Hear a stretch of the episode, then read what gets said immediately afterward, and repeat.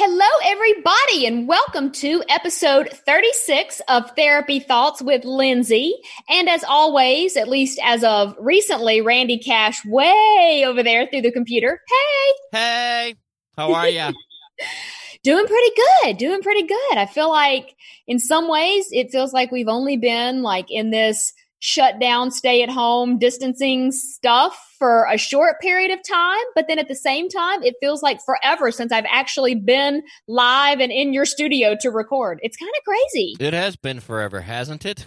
I think the last time I was there was like March 10th yeah, or 9th or something. It's been a while. So, yeah. yeah almost a month. Um, I think it's a little longer than that. Almost oh, really? 10. Yeah. Wow. yeah. No. It's going to be May. Oh wow! Tomorrow, I've been dude since we don't have. I mean, open mic night isn't going on, dude. My days are off. That's how I kept track of everything by yeah. open what open mic was going on. You're so funny. Yeah, I, I, get it. I think that kind of goes back to what we were talking about last week that, you know, sometimes when we don't have like a structure or like the, the general flow of life that we get used to, then it can kind of feel like everything's just kind of scattered and you're like, wait, what day is it? I don't know. I, it could be Tuesday, might be Thursday. Who knows? So anyways. Yeah. No, this brings us to the end of April though.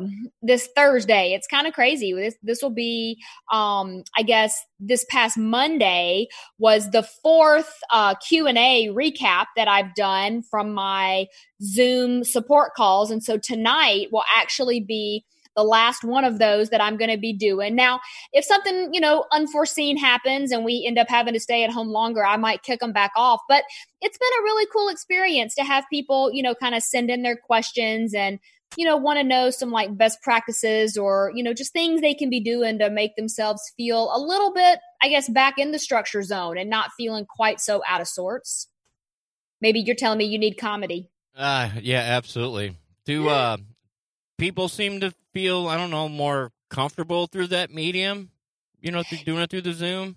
I think so. I mean, it's one of those things. You, you, with the whole technological side of life, right? We have in a multitude of ways to connect with people and interact with people. So I think different population groups, like different, you know, groupings of the population have different comfort levels with different things. So, like, some people prefer it when I do a live video on Facebook where they can just watch it without having to be like on display that they're engaged. And then other people like to have the back and forth, kind of like you and I are doing right now, where they can ask a question in real time and get an answer to that question it's kind of like like a mini not really therapy session but more like a little mini coaching consulting session. And you know some people will just ask like their one question. And then i've had a few weeks where you know it went back and forth for a while. Of somebody was like okay well then what about this? Okay well then what about this? And then okay what about this? And so you know it's kind of you know week to week i never know what's going to happen. But i i like that we're able to have that technological technological option of connecting in that way well, that's good, man. I'm glad they're going well for you. Yeah, it's been like I said, it's one of those things that if it ends up that people are like, "Hey, bring those back," I will totally bring those back. But figure, you know, we've been doing it for a few weeks, and um, you know, I don't want to exhaust people feeling like they've got to constantly be doing stuff. They can always listen to the, you know, the recap because I'm always using the podcast and the blog mm-hmm. really as a way to answer questions that people submit. So I'm I'm always open to the Q and A. It's like my favorite thing they're saying on the social medias that when you come out of the quarantine here, you got to have your new side hustle going, right? Well, maybe this could be your new thing, man. You could have like the the Zoom type therapy sessions. You don't have to, you know, do mm-hmm. them as often or it's as you would normally do a therapy mm-hmm. session. Like you say, just do a couple questions here and there. But yeah. yeah. That might be yeah. It, I you, guess man. it could become like a you know subscribe to sort of thing. But you know, I'm also and maybe this is this is just sometimes how I get in my own way. Like, I'm not a super money motivated person. And so I would, I don't want to just give everything away without charging like forever. But at the same time, I want people to get the help that they need or the help that they want without feeling like they're going to break the bank to do it, you know? And then if somebody out of that decides that they want to go through one of my workshop courses or maybe they want to do like a one-on-one consultation without other people involved well then yeah sure we can set that up. So i guess there's like a tiered approach to it you know multiple things. Mm-hmm. anyways everything going good with you? Are you still laying floors? Yeah things are going well. Um yeah i'm helping my brother laying some flooring uh mm-hmm. did some today as a matter of fact. I have a little bit of work for myself coming up I have a really good gig coming up here at the end of the week, as long as this closing goes through as planned. Um, but all the jobs I've been on have been unoccupied residents, so mm-hmm. I haven't really seen anybody. Just my brother, basically. You know. There you go. So, yeah. yeah. Nice. I definitely think the the adjustment back to some version of I know you don't like the terminology normal, but I'm using that in little quotes. Sure. You can see my fingers. Um, it's going to be an adjustment. I don't think it's going to just be like uh, you flip the switch off and on. You know, it doesn't work like that. And I think there's also going to be a certain amount of adjusting back to life, kind of, because certain things are going to be shifted and different. And the way that we approach certain elements of living is going to be probably changed for quite a bit. Um, but I also think, you know, as people, we are so resilient and are really able to overcome so much more than we give ourselves credit for. So I'm really hopeful that people will continue to give themselves permission to just kind of process through things and not feel, you know, overwhelmed. Um, in fact, that was one of the questions that came through last week. Somebody actually said, you know, I hear all these people saying I'm bored and I can't wait for this to be over, but is something wrong with me that I like this shutdown? Like, I actually like having to be at home all the time. I'm almost not looking forward to it opening back up. And, you know, my response then, and I'll kind of recap now, was that First of all, no, nothing's wrong with you for feeling that way. And, and I know you're not alone. It's actually a relatively common sentiment that I'm hearing from people. And it's not so much that they're saying they never want to go out into the world again, but I think it's that we live in such a busy, frenzied world. I mean, there are so many things pulling us in so many different directions all at the same time that we've almost had to turn the volume on that way, way down. And I think for a lot of people that might, you know, wear their busyness as like a badge of honor, it's almost like a, like like a deep breath, you know, that they're able to relax a little bit.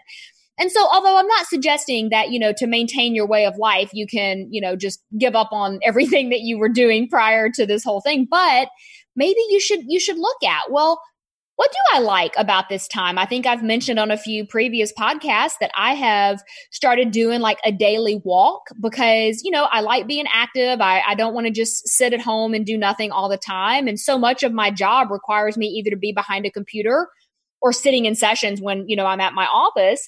So I've kind of adopted this like daily walk around my neighborhood, which is just a little over a mile. And you know, at first it was like, I'm going to leisurely walk, you know. Now it's turned into, I'm going to see how fast I can speed walk around the neighborhood. And I time myself, but I don't take my phone. So I'm trying to like, multitask the self care. I'm like putting the, the technology down, um, got my water, and I just start speed walking. And today I think I did it in like 18 minutes. Now, I realize some people may go, oh, that's really slow. But you got to understand, I haven't done this kind of, you know, like outdoor walking up and down hills and stuff like that in a really long time. And I am sore, like yeah. my body can tell. But it's like one of those things that even when life shifts back, to whatever it's shifting to, I kind of want to keep that going because it makes me feel good. I feel like I get fresh air and I get some like a technology break and I get, you know, to kind of challenge myself a little bit. So I think those are the types of reflections I want people to do. Like, what of this time are you really latching onto that's making you feel like, I don't know, like a reconnection to yourself? let's keep those practices going. We can get creative. Look at all the things we've had to do creatively over the last, like, what, almost two months now. We can get very creative when it comes to reinstituting things. Yeah, I agree. We're mm-hmm. doing some things here. I got some other projects going on that, you know, I wouldn't have been doing if mm-hmm. we weren't doing things this way. Are you going to become a mall walker now, though, dude? when the mall's open back up? I don't know. I, I really like the outdoor walking. I got to be honest. Now, I'm not sure how well that will work if it's like 105 degrees outside or like when it's minus three in the wintertime. But, you know, it's like I'm not trying to hold myself to a like a specific standard or expectation. And there are some days if I am not feeling well or if I'm just really swamped with back to back sessions or something, then maybe I don't get the walk in. So I'll, I'll do like stretching in the living room floor or I'll do like, you know, I'll walk up and down the stairs a few times, kind of just to get my blood flowing. I've, I've found ways to improvise, I guess is what I'm saying. Okay. I don't know that I'm going to be a mall walker though. Outlet malls outdoors it is. You're right. And then I can go into my favorite stores. You might be onto something here, Randy exactly, Cash. That man. that's not a terrible plan. I'm always onto something. Always. what did you say? I am always onto something. Always. I know, right? You're always scheming. No, it, it is. It's, I would say scheming, but sometimes, but not always. I didn't mean scheming in a bad know, way. You know, I'm sorry. The comedy. Scheming and up. dreaming. All right, I'll shut up and cut back to you. Oh, you're hilarious. No. Scheming and dreaming. No, it, it is. It's been it's been a nice, you know, reset for a lot of people. So if you are out there listening and you're going, wow, you know, I really do feel kind of similar. Like maybe I don't want everything to go back to what it was before. I had a really interesting call and uh, call, a really interesting conversation in a socially distanced way with a neighbor of mine the other day who said, you know, maybe this has been a good reset for some people. We were kind of talking about this this very topic, and he's like, maybe it has actually been like good for some people to reset a little bit and look at their priorities and decide what's really important to them, and have they learned what they can and can't live without. You know, it, it, it's amazing what sometimes how resourceful we can be when we have to be. And so, yeah, that that would be my my um, I don't know, little piece of advice is don't let yourself feel like the good things, the good habits, or the things that you do want to keep from this time, don't let them just go away. You know, you you can find a way to keep the things that are really working for you. It is possible. That's a good time to kind of like reflect and things like you said, figure out what's truly important. You might yep. find out some new things that you have enjoyed that are now important and maybe some things that were important prior to the shutdown aren't quite as important anymore. Yeah, yeah, absolutely. I do think that, you know, sometimes we we take things for granted and this is kind of going back to that how can we tap into our gratitude for the things that we may have access to again, be it your favorite restaurant opening back up or getting to go get your hair done or your nails done or, you know, whatever it is that that brings you some like kind of happiness and joy, can you continue to reflect on that in a very grateful way when it's available to you again? I think that would be like the next piece of this whole challenge is how do we continue to express the gratitude for the things that we enjoy and love and care about because I think that's also part of the picture, you know, not taking things for granted and getting very comfortable just sort of living life, going through the motions and not really thinking about the things that are important. So I'm hopeful that, you know, a lot of people are having these types of thoughts with themselves because I know a lot of people are really antsy to just kind of get back to life as normal. And so I'm not saying don't do that, but I'm also saying give yourself a chance to really reflect, you know? Mm-hmm. Absolutely. um. So. oh, he's getting all excited over there. So, what? You have a question for me, Mr. Cash? Uh, no, not necessarily. Oh, you're just you're just being silly. Yeah. No, another question that was submitted though is that somebody said, um, you know, I feel like I have spent the better part of the last few decades of my life overcoming or learning how to manage my anxiety, my OCD responses to germs and worries and fears. And not only does it feel like those things are being activated a bit, but I'm not even sure if, you know, giving into like the compulsive hand washing at this point is a bad idea and you know was kind of asking for some guidance and although you know i don't ever want to take the place of someone's therapy or treatment plan that they have with their therapist. So please don't hear this as I'm trying to say I know more than them. But I will say if you maybe aren't currently seeing a therapist or a counselor of any kind and you're and you're being triggered in that way, go back to those mindset tools. Go back to the balancing and allowing yourself to feel your emotions not get fused with them, and not feeling like you're tipping over into fear. Fear can be a huge motivator for action, but it can also be a huge demotivator and can kind of keep us paralyzed or stuck in place. And, you know, eh, one of the things that I talk about with a lot of my, my clients that have OCD or any type of, you know, worry, anxiety, that kind of thing is that no amount of worrying is going to keep something from happening. And in fact, there have been a number of studies done on people that, you know, have really clinically diagnosed anxiety or OCD and then have actually gone through something really horrible and traumatic. And in this exit interview that they did with people, they asked, so did all of your, you know, compulsive worrying prepare you for this horrible thing that you've gone through.